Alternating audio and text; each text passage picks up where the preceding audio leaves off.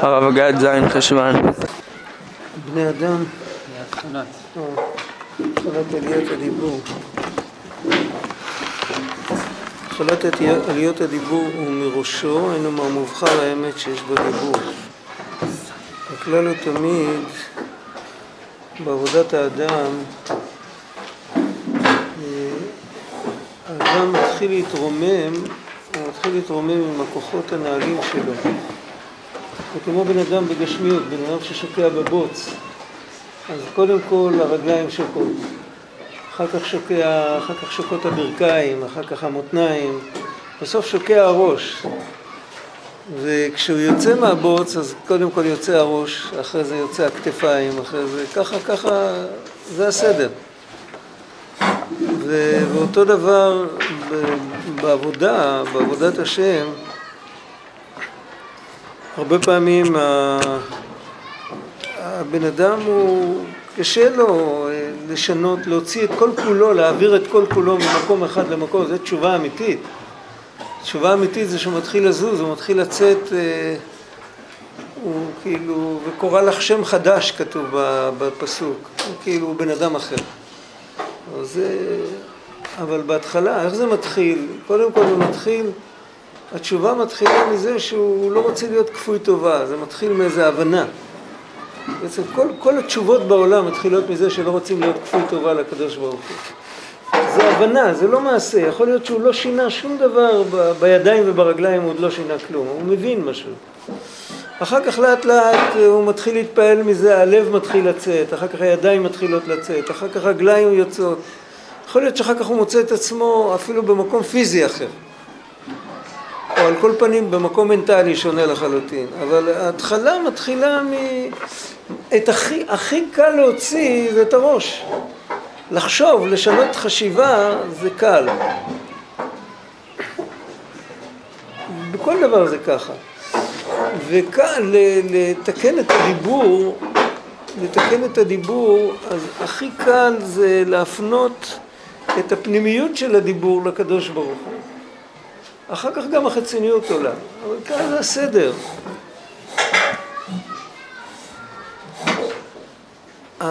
המובחר האמת שיש בדיבור, שהוא נקרא ראש.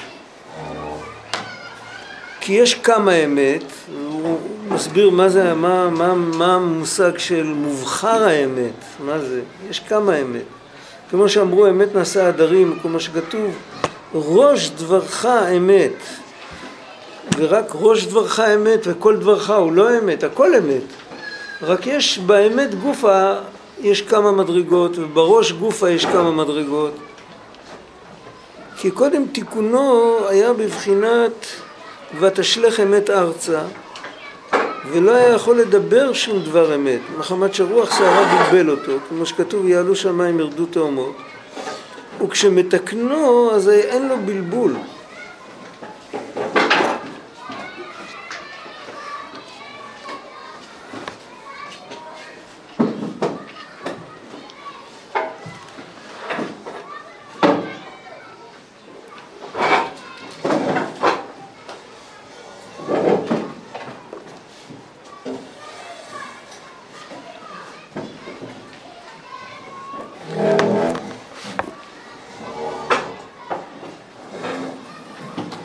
וזהו בחינת עיקם הכתוב תשע אותיות שלא להוציא דבר מגונה מפיו, זה רמז.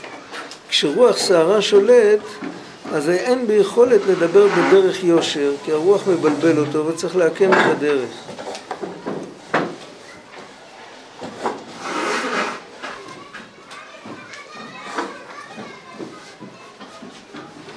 העיקר מה שצריך להבין כאן, איך באמת קושייה היא קושייה שכתובה בהרבה מקומות, היא כתובה בלקוטי הלכות, היא כתובה בכתבי אריזה. אז מה באמת, אם הרוח סערה מבלבל את האדם ואין לו דיבור, הוא לא יכול לדבר דיבור אמת, זה, זה אומר שהוא גם לא יכול לחשוב מחשבה אמיתית. הבלבול הוא אותו בלבול. מה שמבלבל את הדיבור מבלבל גם את המחשבה.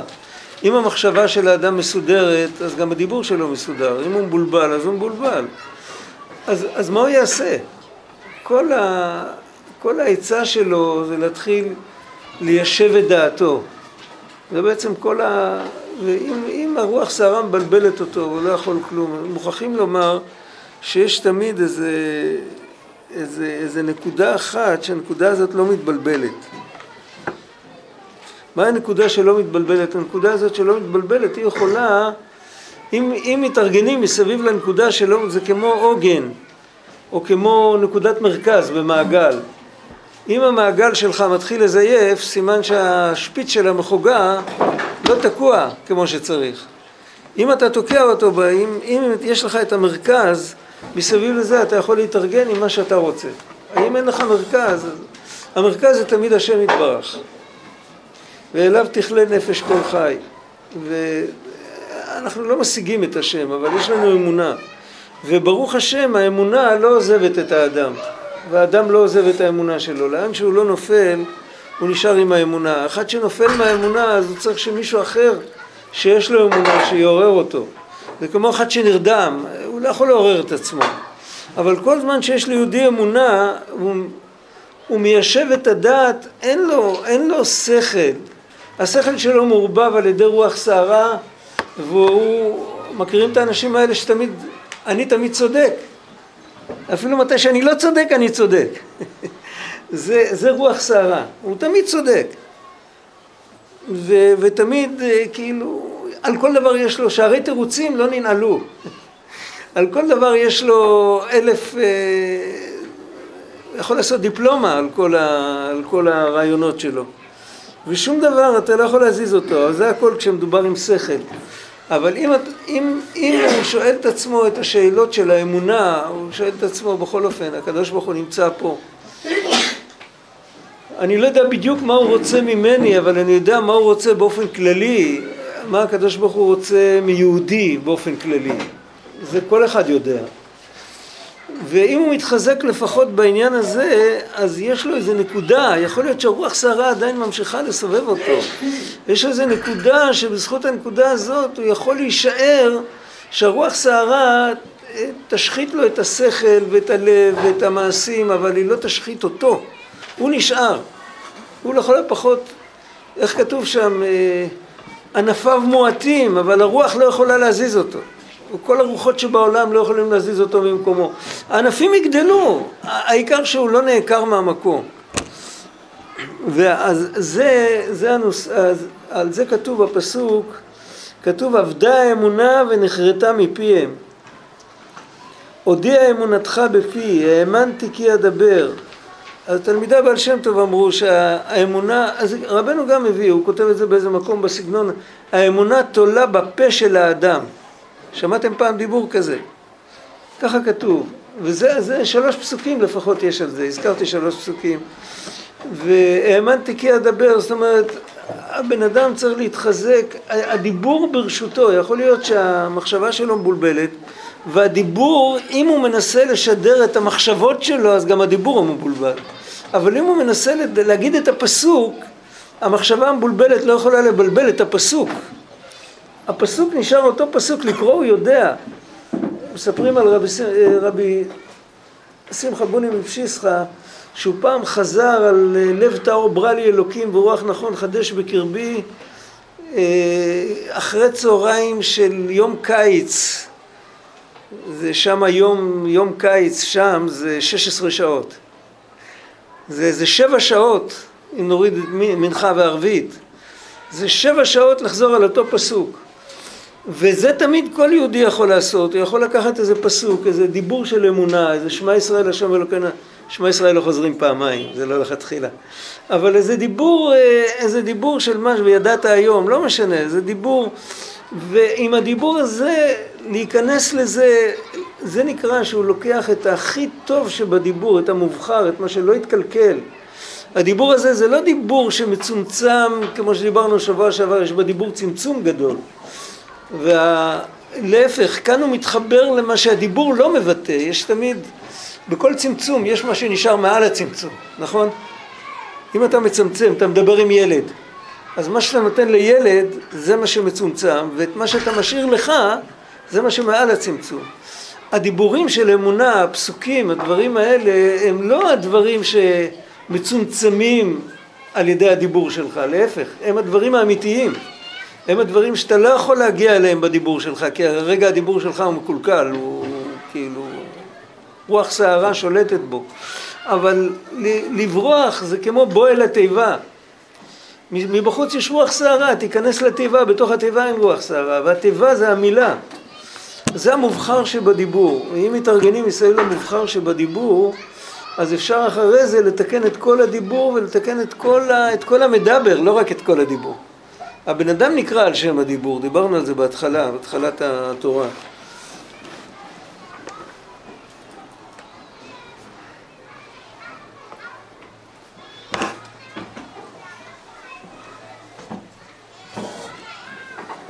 ואז הוא לא יכול, זאת אומרת, זה נקרא שהוא מעקם את הדרך. בפשטות, מה זה דיבור ישר אצל בן אדם? דיבור ישר זה לא אומר שהבן אדם הוא ישר. הדיבור הוא דיבור ישר. מה אני מתכוון? מה זה דיבור ישר? דיבור ישר זה מה שיש לך, מה שיש לך במחשבה, את זה אתה אומר בדיבור. אתה לא, אתה לא אומר אחרת. אם אתה אומר אחרת, אתה מעקם את הדרך. וכאן יש לפעמים שצריך לעקם את הדרך, לעקם את הדרך לטובה. בדרך כלל אם חושבים ככה ומדברים אחרת זה פגם גדול, זה שקר. אבל מה הוא יעשה שכל המחשבות שלו הם כאילו... לוקח את התהילים, מה יהודי עושה כשיש לו צרות? הוא הולך לתהילים, זה, זה תמיד היה הפתרון.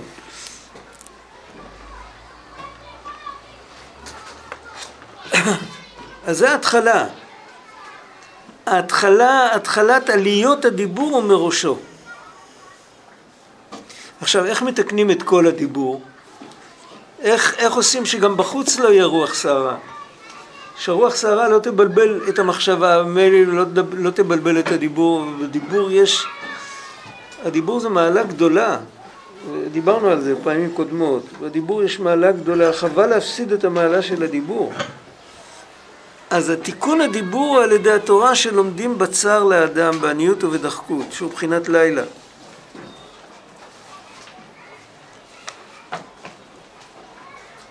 שאז שולטנותא דקץ כל בשר.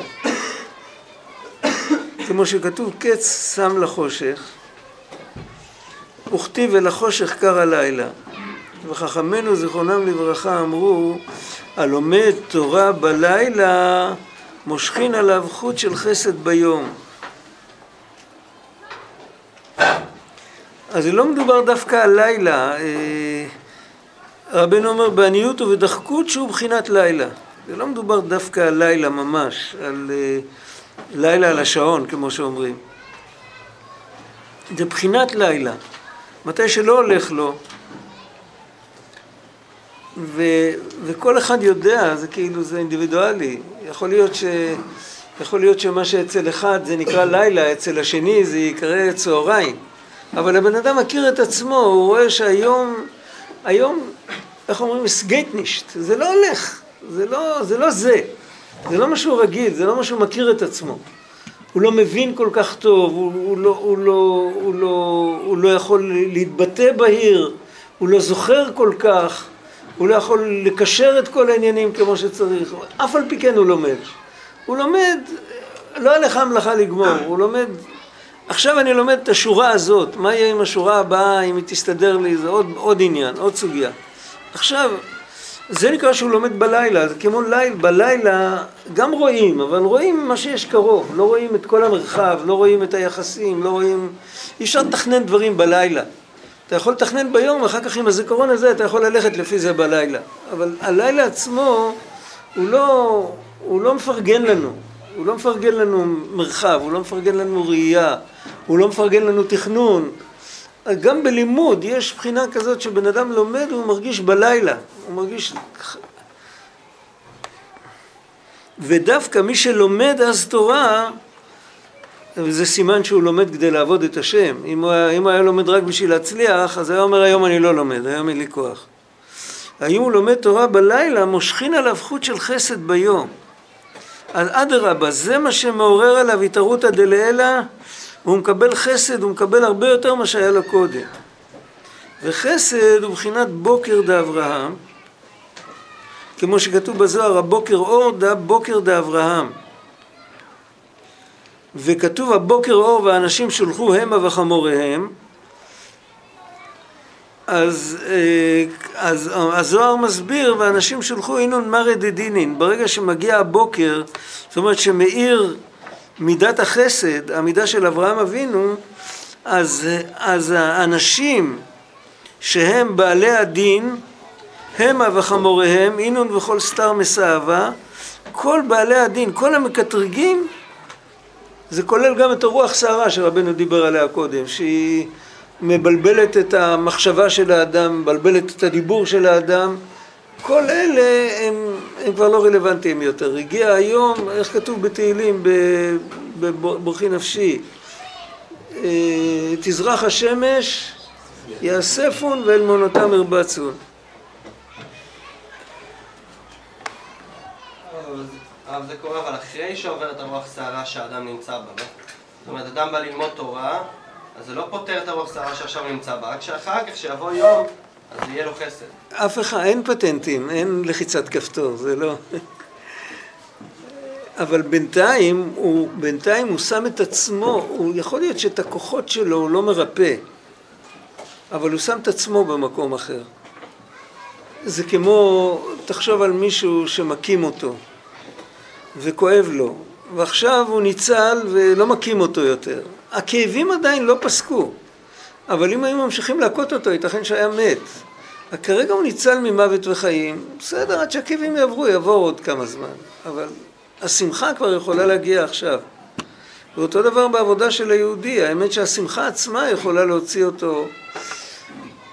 יש בתורה נ"ו, הוא מדבר על אה, שבן אדם לא הולך לו משהו, והוא נהיה עצוב, ואחרי שהוא נהיה עצוב, בגלל שהוא נהיה עצוב, אז כל הכוחות שלו מתכווצים, אז עוד יותר לא הולך לו משהו, ואז הוא נהיה עוד יותר עצוב, וכתוב שם זה סכנת חיים, כפשוטו, בן אדם יכול פשוט למות מזה. כך כתוב שם. ומה צריך לעשות? צריך לקפוץ הצידה, כאילו, בכוח, לא, לא לתת לזה לקרות. זה מה שקורה פה. קודם כל הוא לוקח את עצמו, אוסף את עצמו, הוא סיפר, המחבר של השמר אמונים, אני סיפרתי את זה כמה פעמים. לא השמר אמונים הקדמון, השמר אמונים של הרב ארלך, כן, הרב הראשון שלהם.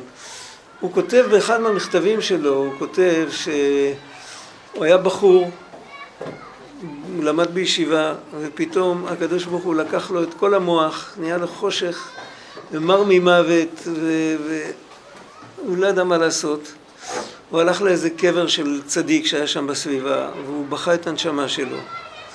ונפל לו רעיון בראש שהוא יחזור לישיבה, ושיפתח את הספר הראשון שהוא ימצא על השולחן, ושמה שיפתח לו, שילמד את הלימוד הזה מההתחלה ועד הסוף. הלך לישיבה, שם יד על ספר בלי לבדוק מה זה, נפתח לו הראש על מקוואות. אה, מקוואות, אפילו המשניות הן קשות. הראש על מקוואות, ו... ובדיוק אחד שאין לו חשק ללמוד. הוא אומר שהיה ממש קשה לו, הוא, הוא בגלל שהעיר לו המחשבה הזאת על קבר של צדיק, אז הוא אמר שהוא ילך עם זה. אז היה לו, הוא, היה, הוא הרגיש, הוא כותב שם ביטויים מאוד מאוד קשים, הוא הרגיש ממש מרירות כזאת, ש... ואחרי שהוא גמר את הכל, הוא אומר, אז הוא נהפך לבן אדם אחר. הוא מעיד על עצמו. הוא לא כותב את זה בשביל התפארות, הוא היה לב נשבר גדול, הוא בכלל לא היה בקטע הזה של להופיע ולהתפאר, זה היה הפך הטבע שלו, כל חייו. אם הוא לא היה חייב, אז הוא היה נשאר צדיק נסתר כל החיים שלו, זה היה מצד האופי שלו. ו- והוא כותב את זה במכתב למישהו, אחרי פטירתו הדפיסו את זה. זה דוגמה למה שכתוב כאן בתורה הזאת. זה ללמוד תורה וזה מה שמוציא את הבן אדם, כי הקליפות ממשיכות עדיין, הכאבים ממשיכים, אבל ברגע שהוא מחליט דבר כזה, הקליפות עזבו אותו. הוא כבר לא, זה כבר, הוא נמצא במקום אחר. הוא, הוא כאילו טריטוריה מוגנת, הוא, הוא, איך כתוב שם? בצל ש"ד י' התלונן. אומר להשם מחסי.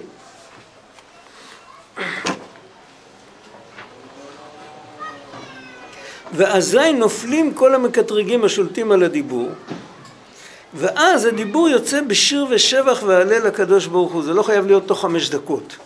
אבל בסוף זה מגיע. שזה עצמו עניין גדול. כתוב שביקש הקדוש ברוך הוא לעשות חזקיהו משיח, והוא לא עשה אותו בגלל שהוא לא אמר שירה. זאת אומרת, יש... זה כאילו... זה לא מצוות עשה בתרי"ג, אבל יש, יש לנו ציווי, בשביל זה חז"ל תקנו כל יום פסוקי דזמרה, יש ציווי להלל להשם, הללי נפשי את השם. ואת זה אפשר לעשות אחרי שהקליפות... בן אדם לא מבין לשמחה מה זו עושה, כאילו, בן אדם רואה חסידים רוקדים, השתגעו, מה, מה קרה להם? מה, הרוויחו פיס? מה, מה הם שמחים? זה שמחות צדיקים בהשם. וזה מצווה גדולה. זה, זה קורה מתי, שהבן, מתי שהקליפות עוזבים את הבן אדם. כמו שכתוב, אלוקים אל דומי לך.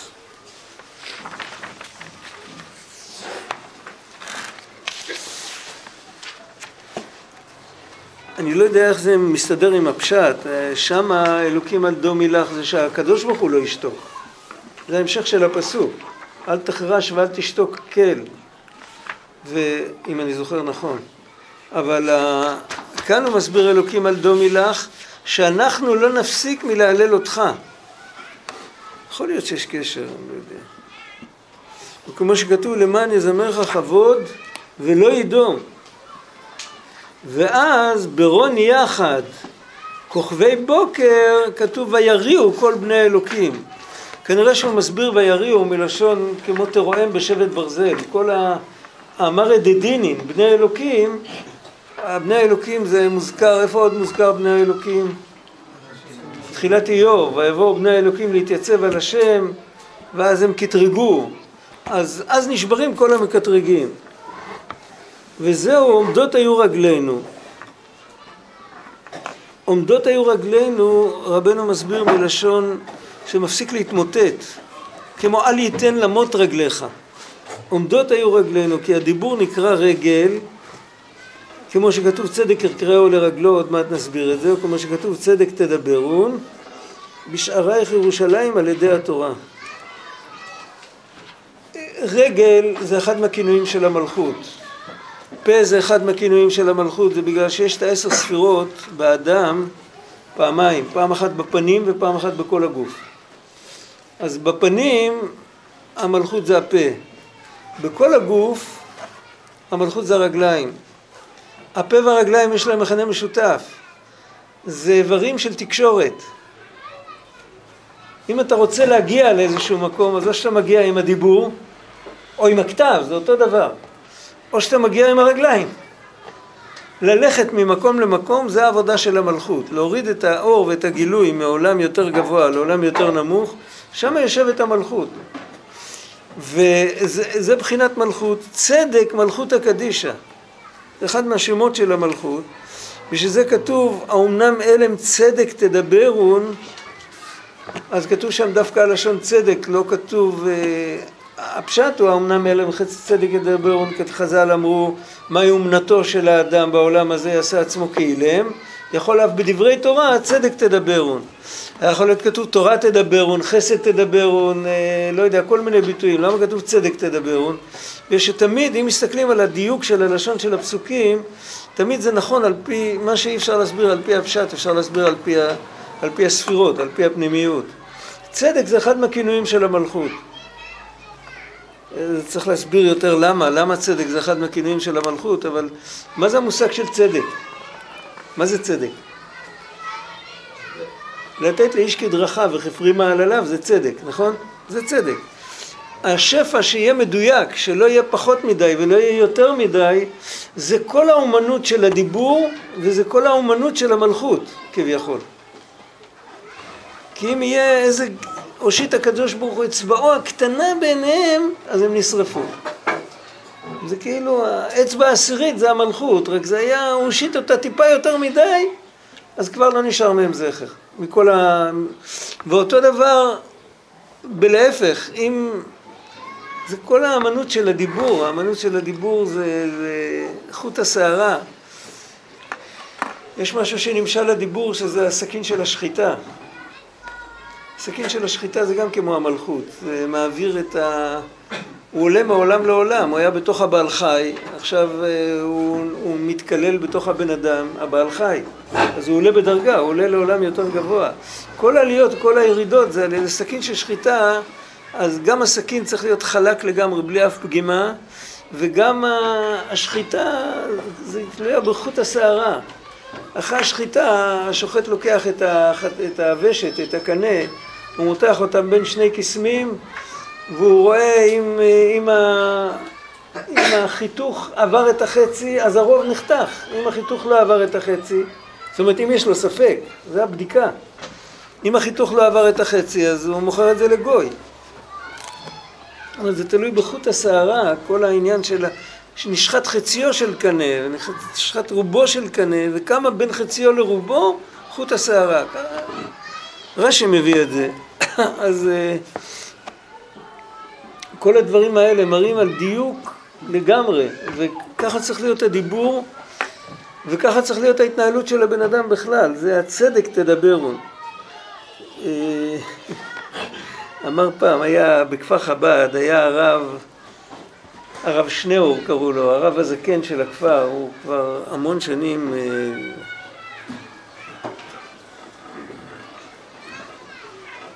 אה, לפני המון שנים הוא נפטר, 40 שנה, משהו כזה. הוא היה, הוא הגיע לזקנה מופלגת. הוא היה ממש, הוא היה כל, כל יום בארבע בבוקר היה מתנדד ליד ספר, הוא נהרג בתאונת דרכים. הוא לא היה חולה. הוא יכל לחיות עוד, אה, בדרך הטבע, יכל לחיות עוד עשרים שנה, היה עובר את המאה בטוח, הוא היה כזה ישר וזקוף, היה נראה אברך. אז הוא, הוא אמר פעם, הוא אמר פעם ש, שדרשה זה כמו סכין של שחיטה. סכין של שחיטה, אם יש פגימה, סכין ארוכה, אם יש פגימה בצד אחד, אסור לשחוט בכל הסכין, בכל אורך הסכין. אפילו אם הבן אדם יגיד הוא שוחט עוף, הוא לא שוחט פרה, הוא שוחט עוף, וכל הרוחב של הצוואר של העוף הוא כזה, והוא שוחט בהלוך ושוב, והוא לא יגיע לפינה איפה שיש את הפגם. בכל אופן, אסור לשחוט עם זה. מה התקנה? או להשחיז את זה ולהוריד את הפגימה, או לעטוף את זה עם איזה סמרטוט. אפילו שהפגימה היא בקצה לגמרי. אם יש פגימה בשטח שיכול לבוא, אז כבר אסור לשחוט. אמר, ככה צריך להיות דיבור. אמר, מזה אפשר ללמוד שכל שהדיבור הוא יותר קצר, אז יש יותר סיכוי שהוא כשר. אם הסכין הוא יותר קצר, יותר קל להשחיז אותו, לשמור על כל האורך. הוא אומר, בשביל זה הדיבור צריך להיות בקיצור. אם מדברים יותר מדי, אז תמיד יוצא ברוב דברים, כתוב אה, משהו לא סימפטי.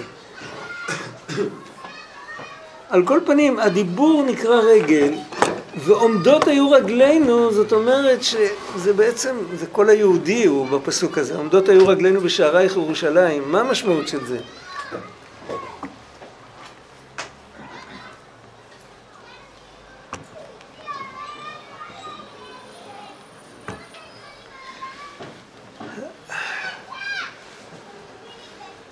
דוד המלך אמר את זה על, על העתיד.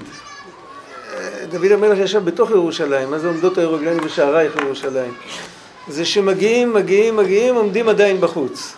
כן, ילדים קטנים מגיעים לכותל, הם שואלים למה עומדים בחוץ, למה לא נכנסים בפנים. ילדים עם שכל שואלים את זה.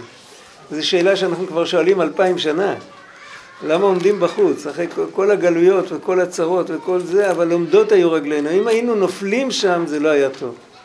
אתה עומד בפתח ואתה בחוץ ואתה מחוץ לשערי הקדושה. אתה למטה, אבל אתה עומד, אתה לא נופל, אתה... זה, זה, זה, זה העניין, זה, זה הכוח של הדיבור שהוא מתחת לצמצום ומתחת ל... בתוך כל הגלות, בתוך כל הזה, אבל יהודי בתוך המציאות של העולם, והמציאות של העולם היא לא סימפטית, אבל הוא עומד על עומדו, הוא לא נופל. עומדות היו רגלינו. וזה קורה בגלל שהוא לא מפסיק ללמוד תורה גם מתי שהוא בעניות ובדחקות.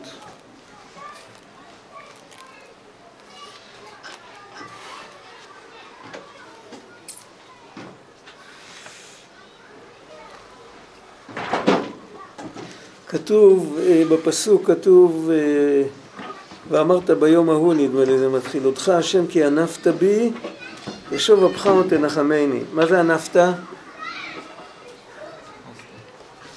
מה זה ענפת? אז יענף אף השם וקנאתו באיש ההוא, מה זה? כעס. כן? אז עוד ב- ביום ההוא, ביום ההוא זה בזמן הגאולה, יגידו אותך השם כי ענפת בי. אנחנו מודים לך שנתת לנו גלות ושכעסת עלינו. למה? כי אז נראה מה הרווחנו על ידי זה שלמדנו תורה וקיימנו מצוות בעניות ובדחקות.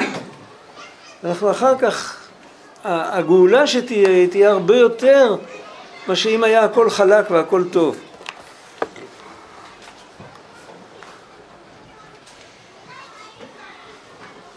וכשמלא את הדיבור לשורשו, היינו לגבורות, יש תיקון הדיבור ויש להעלות את הדיבור לשורשו. התחלה של תיקון הדיבור זה דיבורי אמונה. אחר כך השלב אחרי זה זה ללמוד תורה בעניות ובדחקות. בקצה מחכה עוד משהו, להעלות את הדיבור לשורש, היינו לגבורות. הוא מתחיל לדבר בינו לבין קונו בשלהבת הגבורות. פה זה כבר החלק הפנימי של הדיבור, זה לא הדיבור שמדברים עם בני אדם, זה לא מה שיוצא החוצה, זה להפך, זה הפנימיות, כשהוא מדבר בינו לבין קונו, הרבה פעמים אין לו בדיוק מילים איך להגיד, אבל הקדוש ברוך הוא מבין אותו תמיד, אז הוא מדבר, איך שהוא מדבר, זה לא, כשמדברים עם מישהו אחר צריך לצמצם, כשמדברים עם השם לא צריך לצמצם, להפך, אפשר לתת את הכל. הוא מעורר את עצמו לעבודת השם יתברך, אזי נכנס אור שורש של הגבורות.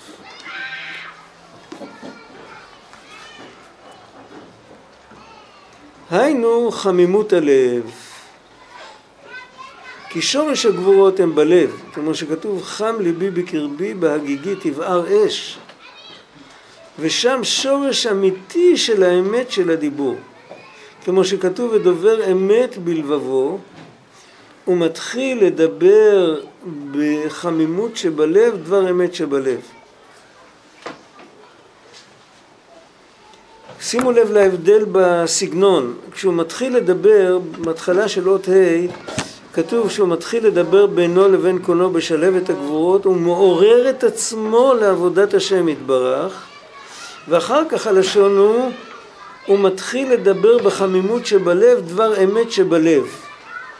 מה ההבדל בין שני הלשונות האלה?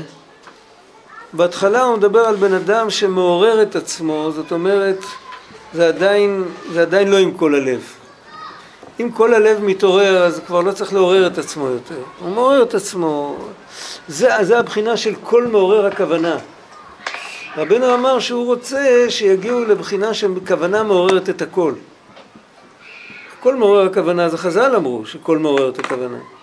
מה זה כל מעורר את הכוונה? זה שאם הכוונה נעלמת, הכוונה צריכה להגיע מהמוח, לא מהכל.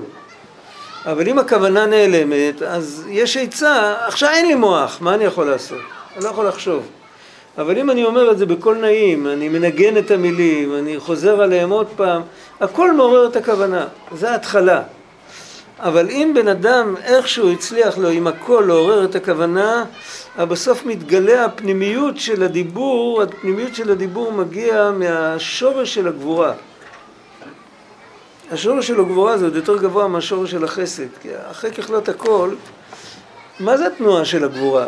אנחנו תמיד תופסים כאילו התנועה של הגבורה זה לא לתת, להגיד нет, כזה ברוסית, ככה אה, לחתוך.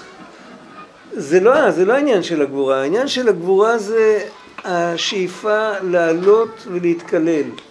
ממילא הוא לא, נותן, הוא, לא, הוא, לא, הוא לא נמצא עם הכיוון החוצה. הוא לא נותן לא בגלל שהוא לא רוצה לתת, אלא בגלל שעכשיו זה לא הכיוון שלו. עכשיו הוא איידי דבעי למיב לה לא פלט. זה הפוך מה שהגמרא אומרת. אבל זה גם נכון, כי יש דבר כזה, אם בן אדם כל כולו עסוק עכשיו במשהו, אז אם הוא מדבר, יש, רבנו אומר שלפעמים אפילו בן אדם מוציא דיבור בינו לבין עצמו, זה מקלקל. אם הוא, אם הוא נמצא עמוק בתוך מחשבה, בתוך חשיבה עמוקה, אז אפילו אם הוא מוציא מילה בדיבור לא לאחרים, לעצמו, אז זה כבר, כבר מוציא אותו מהמקום שהוא נמצא. זאת אומרת, התנועה של הגבורה האמיתית היא הפך הדיבור. זה שהדיבור נמשך מהגבורה זה בגלל שהדיבור נוצר משני הדברים. הדיבור נוצר מהרצון לתת, ביחד עם זה שאת העיקר אי אפשר לתת, אז מזה נוצר דיבור. אם היה אפשר לתת את הכל, אז הזולת היה שומע את המחשבות שלנו. אי אפשר לתת את הכל, הזולת לא יכול לשמוע את המחשבות שלנו, הוא חייב לשמוע את זה דרך, אה, דרך האוזניים, הוא חייב לשמוע קול גשמי. ובתוך כל גשמי לא יכול להתלבש כל העומק שיש בנפש. בין אם זה עומק של שכל, בין אם זה עומק של רגש, שום דבר לא יכול להתלבש בתוך ה... שום דבר לא יכול להתלבש לגמרי בתוך ביטוי גשמי של מילים גשמיים. זה לא הולך. אז מה עושים? אז אם זה יאיר לגמרי, אז הבן אדם ישתוק, הוא לא יוכל לדבר. אז מה שהוא עושה, הוא מסיח את הדעת, זה כמו שאנחנו עושים כשאנחנו מדברים עם ילדים. אתה רוצה להעביר איזה רעיון לילדים קטנים, אתה ממציא סיפור, אבל ברגע שאתה ממציא סיפור, הבן אדם לא יכול לחשוב מיליון דברים ביחד, שני דברים הוא לא יכול לחשוב ביחד. אז ברגע שהוא ממציא את הסיפור, אז הוא לא יכול להתרכז ברעיון המופשט עצמו. עכשיו הוא עסוק בלהמציא סיפור. זאת אומרת, הוא מסיח את הדעת מהעיקר, הוא מוצא את הרובד שהילדים יכולים להבין, ואת זה הוא מדבר. אז זאת אומרת שיש כאן צמצום גדול.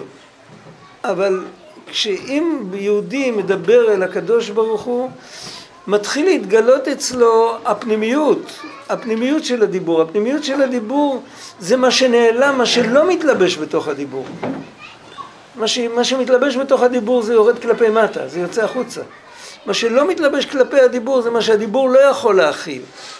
ומה שהדיבור לא יכול להכיל זה עומד עם הפנים פנימה, זה עומד עם הפנים להשם יתברך.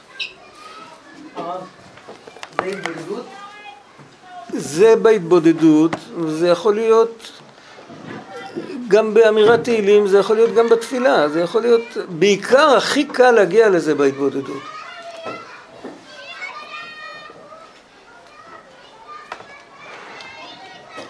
וכשאדם מדבר בינו לבין קונו דברי אמת שבליבו, פה כבר, זה כבר לא דיבורים אה, זה לא חזרה גנרלית למה שהוא הולך להגיד לתלמידים שלו או לחברים שלו, הוא מדבר עם השם, הוא מדבר, אף אחד לא נמצא שם, הוא כאילו, זה כמו הכהן גדול בקודש הקודשים, וכל אדם לא יהיה באוהל בבוא אל הקודש עד צאתו, אין אין לו בלב שום דבר, הכל ריק, רק הקדוש ברוך הוא נמצא שם. אז כשהוא מדבר את זה בהתעוררות בתשובה ורואה פחיתותה וגדולת הבורא אז יש לו הזדמנות לראות באמת את גדולת הבורא. כי עד עכשיו השליך חטאותיו אחר כתפיו ולא עיין בהם. ועכשיו כשיודע אותם, אז נכנס בו בושה גדולה על גודל פשעיו. כנגד רב ושליט עיקרא ושורשא דכל עלמין, והבושה הזאת עדיין איננה בפועל. דהיינו שהבושה היא בפנימיות ואינה מתגלה על פניו, כמו שכתוב כסתח לימה פניי, וזה לא קורה אצלו. כי זאת הבושה היא קודם התשובה. עדיין הוא רק בגדר שהוא רוצה לעשות תשובה, הוא עוד לא עשה תשובה. יש כאן כמה שלבים בעניין הזה. קודם כל הוא מכריח, מכריח את עצמו לדבר עם השם. איך אומרים? אנחנו אומרים את זה לעצמנו הרבה פעמים. תחשבו, יהודי רוצה להתבודד. רבנו אמר שצריך להתבודד כל יום שעה. נו, בסדר, מי יכול להתבודד כל יום שעה? אבל רוצה להתבודד רבע שעה. מה, מה המניעה הכי גדולה? אין לי מה להגיד. אין לי מה להגיד. הוא צריך סטארטר. הוא לא נדלק, הוא צריך סטארטר. אין כבלים, אי אפשר לקבל ממישהו אחר, זה צריך לבוא מבפנים. מה עושים? אז אומרים לו, תשמע חביבי, אם היה לך עכשיו, היה נוחת עליך איזה חבר טוב, שאתה זוכר אותו מימי נעוריך, לא יודע מאיפה, מאיזה קייטנה, מאיזה בית ספר, מ... לא יודע, מאיזה סדרה, זה שהיה איתך באוהל ציירים ביחד, כן? היה לך מה לספר לו. בטח היה לך מה לספר לו, נכון? תספר לקדוש ברוך הוא מה עבר עליך מהרגע שפעם אחרונה שדיברת איתו. יכול להיות שפעם אחרונה שדיברת איתו היה בערב, בערב הבר מצווה שלך. תספר לקדוש ברוך הוא מה עובר עליך. זה אתה יכול, זה הוא יכול. לאט לאט נקבע במוחו, זה, זה עוד הרבה לפני, הוא עוד לא חושב על לחזור בתשובה. היה אפשר להגיד לו הרי בפשטות, היה אפשר להגיד לו, מה זה, תתוודה, מה, אף פעם לא חטאת? אני? אני אומר אשם הוא, אני לא אומר אשם נו. מה אני? מה אתה רוצה ממני? תליד שיקולת תכלת. אומרים לו, תספר, תספר. מתחיל לספר, בינתיים מה שקורה זה שהקדוש ברוך הוא מתקרב אליו, הוא מתקרב לקדוש ברוך הוא, זה הופך להיות אני אתה. הקדוש ברוך הוא מפסיק להיות הוא, ואיזה הוא רחוק, שנזכרים בו בנעילת יום כיפור, ולא יותר, והוא הופך להיות אה, כאילו החבר הכי טוב שלו. זה גם עדיין לא מתוקן, זה לא נכון. הקדוש ברוך הוא לא החבר הטוב שלנו, הקדוש ברוך הוא רם על כל רמים ואנחנו עין ואפס לגביו. אבל לכל הפחות הוא נכנס בתוך האופק. הוא נמצא. אנחנו מרגישים את הנוכחות שלו. אז הוא בונה קומה אחת. הקומה הזאת, היא גורמת לו שהתחיל לדבר ממקום יותר פנימי. עכשיו יש לו חבר עם מי לדבר. עכשיו כבר לא צריך טכנית לחפש, אה, ah, מה עבר עליי מאתמול באותה שעה? כבר, מה שכואב לו כבר יוצא החוצה. זה כבר מתחיל להיות יותר קרוב ל... לתחום הטבעי של הלב שלו, כבר מתחיל לדבר מהלב, הוא לא מתחיל לדבר אה, כתרגולת, עם קבלת עול כי אמרו לו, זה, זה כבר איך, איכות אחרת לגמרי. ואז לאט לאט מתחיל לכאוב לו גם החטאים שלו, ואז הוא מתחיל להתבייש. אבל עדיין, עדיין הוא רחוק מלחזור בתשובה, כי לחזור בתשובה, יש הבדל גדול בין, אה, יש, אה, אה, מכירים את הביטוי הזה של טובל ושרץ בידו, כולם מכירים את זה.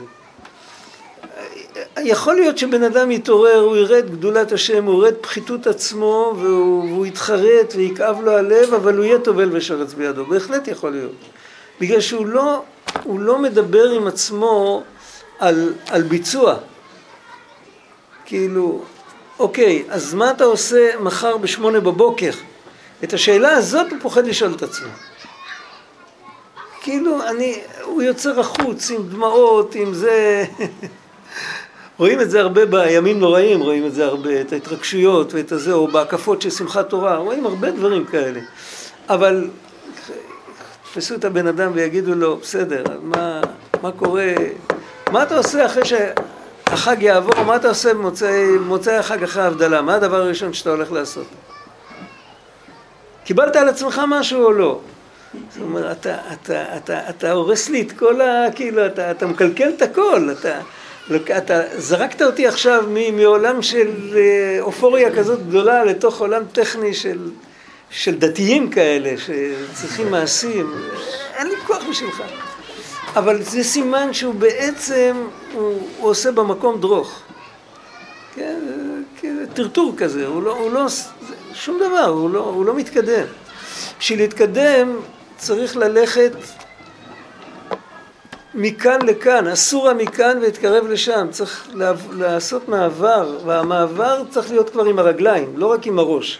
כשמוציא מישהו מהבוץ באמת יוצא ראשון הראש, זה נכון.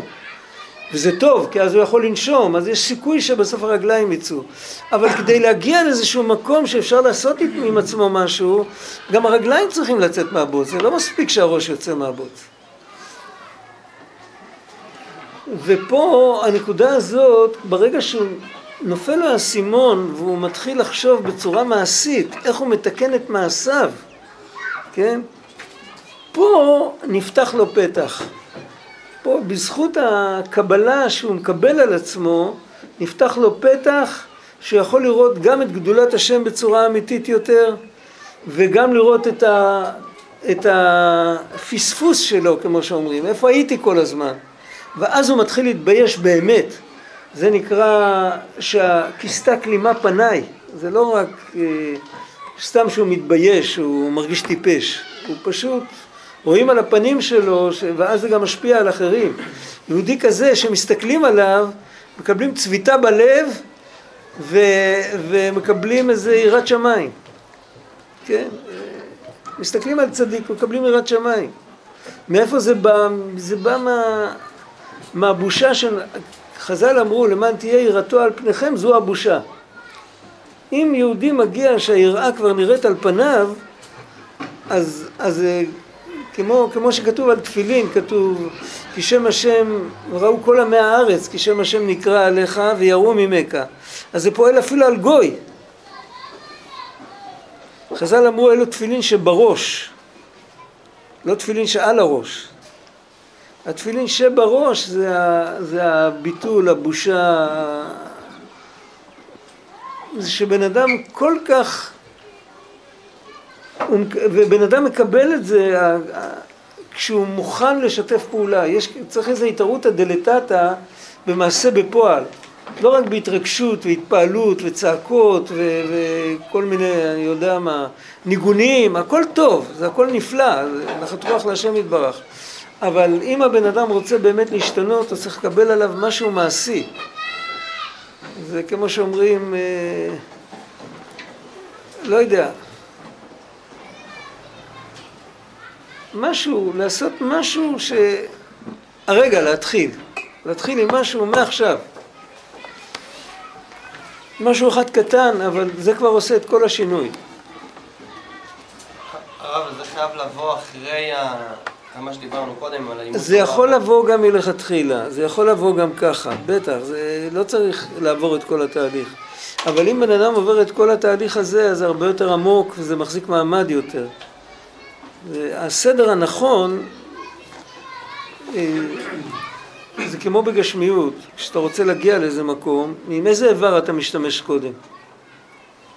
עם הרגליים או עם העיניים? עם העיניים. זאת אומרת, אתה מתחיל מהמוחין, אחר כך אתה מגיע לביצוע. אפשר גם להתחיל עם הרגליים, ובדרך, כאילו, אתה רק יודע כיוון כללי, אתה מתחיל ללכת, מקסימום אפילו אם אתה לא יודע שום כיוון, העיקר שאתה הולך, ואז בדרך תמצא בן אדם, תשאל אותו, אבל אם לא תלך אולי לא תמצא אף אחד. זה גם, יש גם דרך כזאת, אבל זה לא הנכון, זה לא הקלאסי, זה כאילו, בדיעבד זה גם טוב. אבל באמת זה... בפרט שאנחנו לא לומדים עכשיו שולחן ערוך. כשלומדים פנימיות, אז תמיד, ההתחלה זה תמיד עם המחשבה. תמיד. אם יהודי מגיע להתבודדות... או, יותר בקול.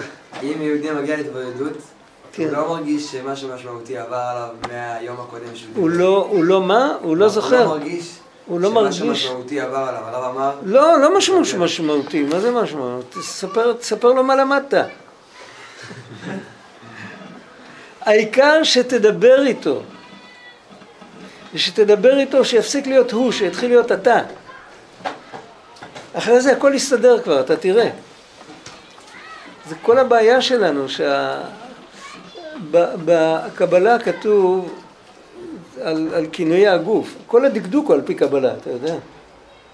אז הוא זה, זה גבורה, זה עתיקה קדישה, כל הדברים שאו שהם נעלמים או שהם מעלימים, כל הדברים האלה נקראים בשם הוא, בשביל זה זה נקרא גוף שלישי, זה לשון נעלם.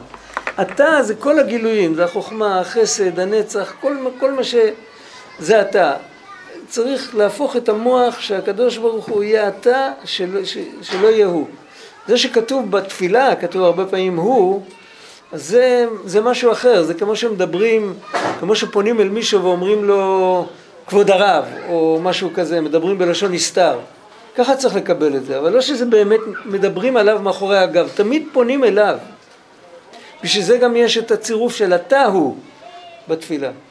תמיד צריך לפנות אליו. אתה יכול להסתכל, יש בפרק מ"א בתניא, בסוף הפרק, בעמוד האחרון של הפרק הוא כותב כמה פעמים, בפרט באמירה להשם לנוכח, כמו ברוך אתה או חי גבנה.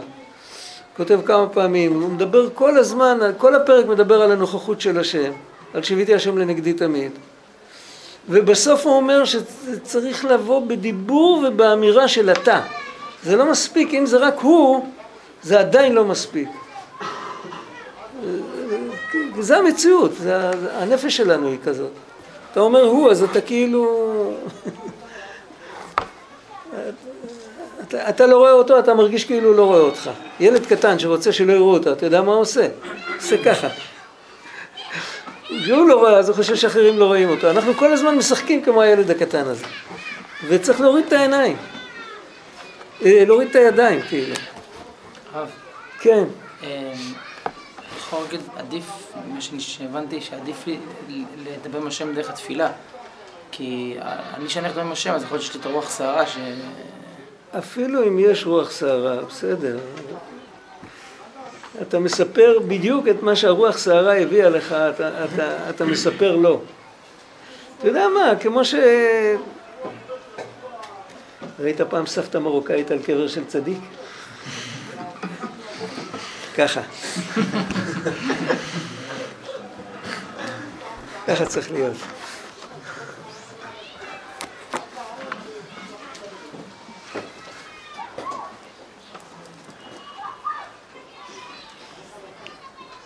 ואזי, אחרי שהוא כבר, אה, איך הוא אומר, אה, כי, לא, זה אחרי זה, כי זאת הבושה היא קודם התשובה. זה ההתחלה, שהבושה היא בפנימיות. וזה ידוע, אינו דומה בין כפר לבין כרך, כל מה שמקורב יותר אל המלך, בושתו גדול.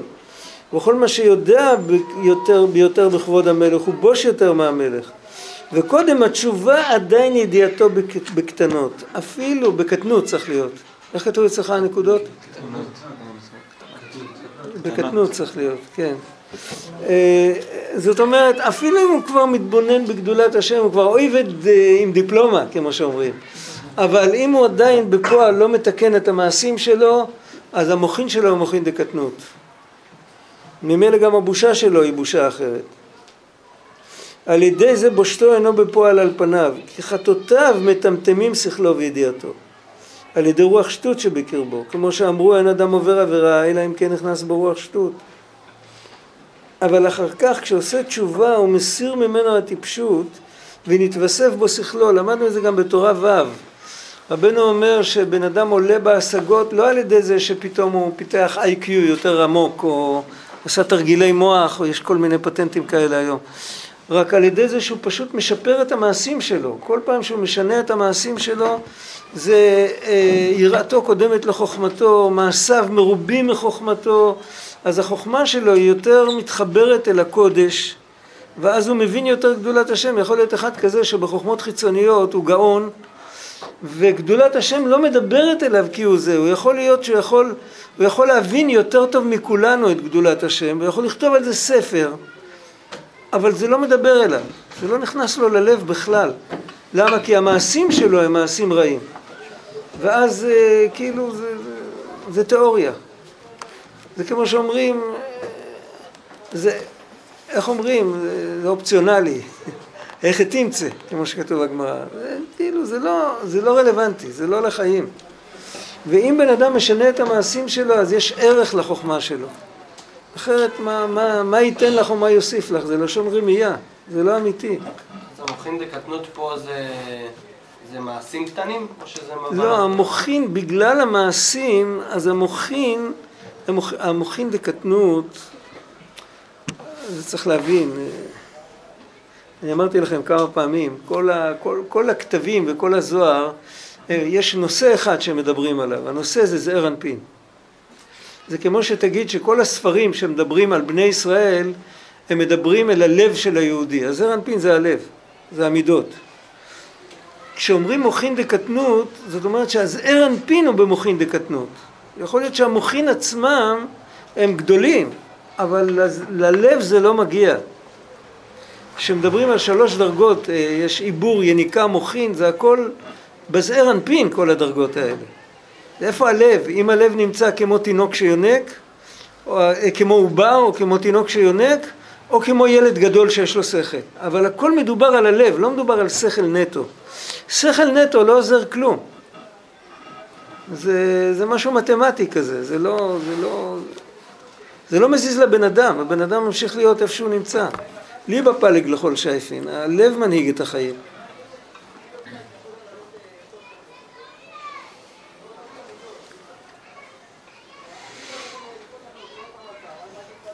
אז הוא מתבייש ביותר ונתגלה הבושה על פניו והבושה הזאת הוא בחינת אור התפילין. יש תמיד את הכוונה הפנימית של כל מצווה. רבנו אמר, אה, רבנו בעצמו אמר, הוא אמר על עצמו, הוא אמר שכשהוא היה, כשהוא נסע לארץ ישראל, הוא היה בסכנות גדולות, בדרך, בדרך חזרה בפרט, הם היו בסכנות, הם נפלו בשבי. אז הוא אמר שהוא השיג השגה שאפילו אם היו מוכרים אותו לעבד באיי הים הרחוקים ולא היה לו תפילין ולא היה לו סוכה ולא היה לו אתרוג ולא היה לו כלום, הוא היה יכול לקיים את כל המצוות ברוחניות. מישהו שאל פעם אם ביהודי שיש לו השגה כזאת, הוא יכול לקיים את זה גם כשהוא נמצא בביתו, יש לו אתרוג, אבל הוא יכול לקיים את הכל ברוחניות, הוא לא צריך את האתרוג, הוא יכול לתת את האתרוג למישהו אחר. זה לא נכון. זה, זה כמו שתגיד, נגיד שאתה אתה זוכר מישהו שנפטר, והזיכרון שלו חי במוח שלך, ואתה חי בלב עם הזיכרון הזה, אתה נזכר בו, זה עושה לך טוב, אתה נזכר בדיבורים שלו, אבל מה יהיה אם בן אדם חי ואתה לא רוצה ללכת לראות אותו, אתה רק אומר, אני, אני מספיק לי הזיכרון. אם בן אדם חי ואתה לא רוצה, אתה לא רוצה איתו קשר, אתה אומר מספיק לי הזיכרון, סימן שאתה לא אוהב אותו. מספיק לי הזיכרון. גם זה יותר מדי. מה ההבדל לכאורה? ההבדל הוא שאיפה שאפשר, אז המשמעות, הנשמה של פלוני, אם היא נמצאת בעולם הזה, אין לה משמעות לא דרך הגוף. בתוך המציאות של עולם העשייה הגשמי, נשמה בלי גוף אין לה שום משמעות. כל המשמעות שאפשר לקבל ממנו משהו זה דרך הגוף. אם אתה לא רוצה את הגוף, אז אין לך אותו. המשמעות של מצווה בעולם הזה, עם כל הכוונות, כל הכבוד לכוונות, זה דרך האתרוג הגשמי. אם אתה רוצה לקבל את זה לא דרך האתרוג, אתה לא יכול לקבל את זה. אם כל הכוונות לא יעזרו לך. אבל אם הקדוש ברוך הוא לוקח ממך את האתרוג, ואתה נמצא בגדר של אונס רחמנא פטרא, ואתה לא חייב עכשיו את האתרוג, אז אתה יכול לקיים את המצווה עם הכוונה. זה ברור. אז זאת אומרת, התפילין זה הדרך, את כל העבודות האלה, אם בן אדם יעשה והתפילין שלו יהיו פסולות, יכול להיות שמצד הדין הוא יצא ידי חובה, כי הוא לא חייב לבדוק כל יום את התפילין. והם בחזקת כשרות. אבל הכוח הפנימי של התפילין אי אפשר לקבל מתפילין פסולות. מי שלא בדק הרבה זמן את התפילין, שילך לבדוק אותם, זה לא בדיחה. תפילין אה, זה... אותיות יכולות להתפוצץ מהבדלי טמפרטורות. אם אתה במדבר ויש לך ביום חום נוראי ובלילה קור נוראי, אז צריך לבדוק תפילין אחר כך, זה לא, זה לא בדיחה. בפרט אם נמצאים בשטח, בחוץ. ו... ויכול להיות עוד כל מיני סיבות. אז התפילין צריכות להיות כשרות, ואז שייך לעשות את כל העבודה הפנימית שהוא מדבר כאן, שזה מקביל לפני, לתפילין. אבל אם, אם אין תפילין אז זה לא שייך. זה לא...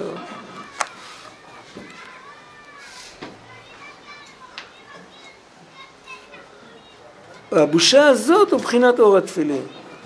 עכשיו מזה גם צריך להבין מה, איזה מחשבה צריכה להיות לנו מתי שמניחים תפילין.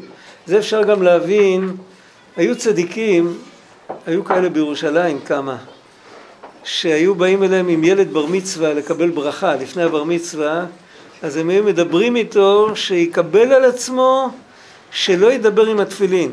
כל זמן שהתפילין על היד ועל הראש, שלא ידבר עם התפילין. וזה לא כתוב באף מקום בתור הלכה. כתוב לא להיות, בזמן הקדום היו מניחים את התפילין כל היום. כתוב לא להיות בקלות ראש, הנהגה כזאת, לא לדבר באמצע תפילה, לא לדבר בבית כנסת, הכל מובן. אבל שכל זמן שיש עליך תפילין שלא תדבר, מה, מה העניין בזה? אבל אם לומדים מה שכתוב כאן, אפשר קצת להבין את זה.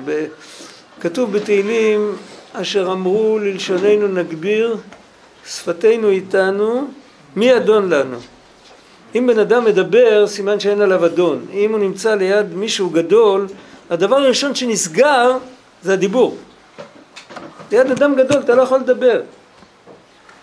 אדם גדול באמת. אנחנו לא, לא פוגשים אנשים כאלה, אבל יש יהודים שאתה פוגש אותם, קשה לך לדבר איתם.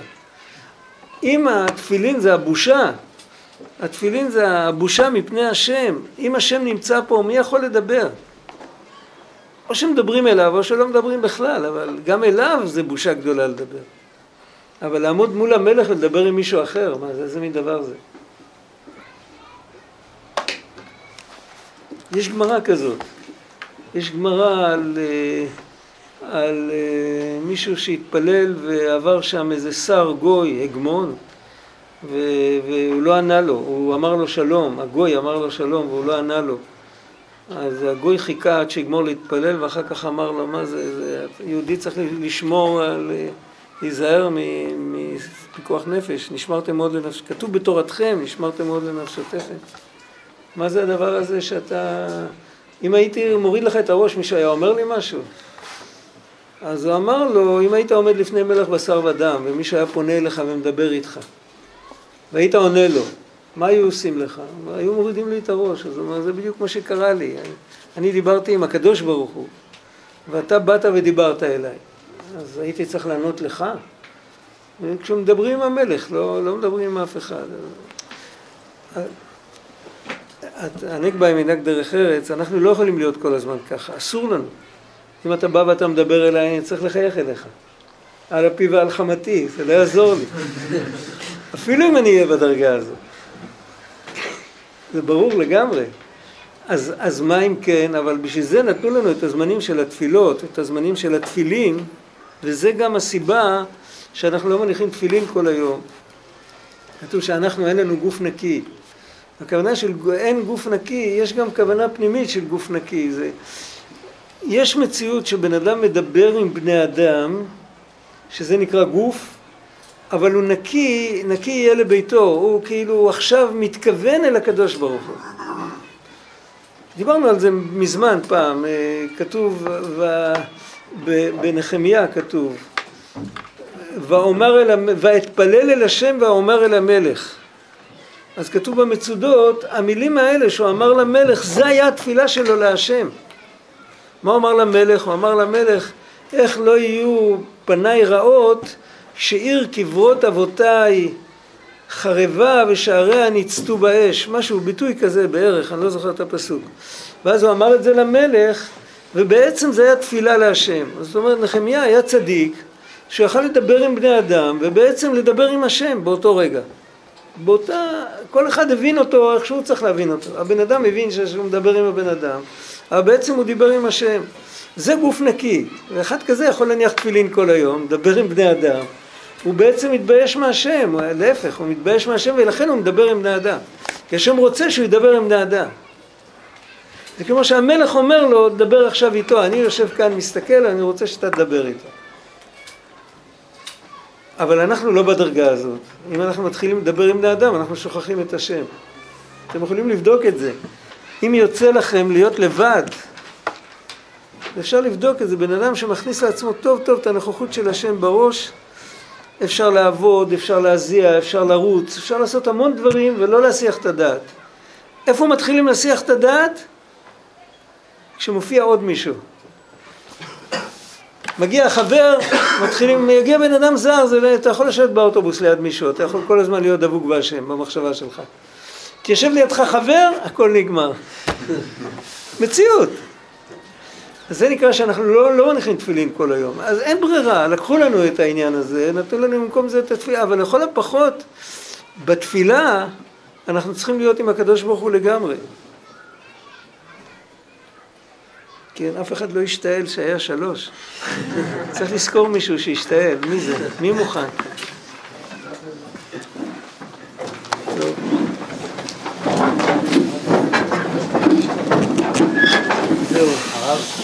כן, צריך לעשות תשובה.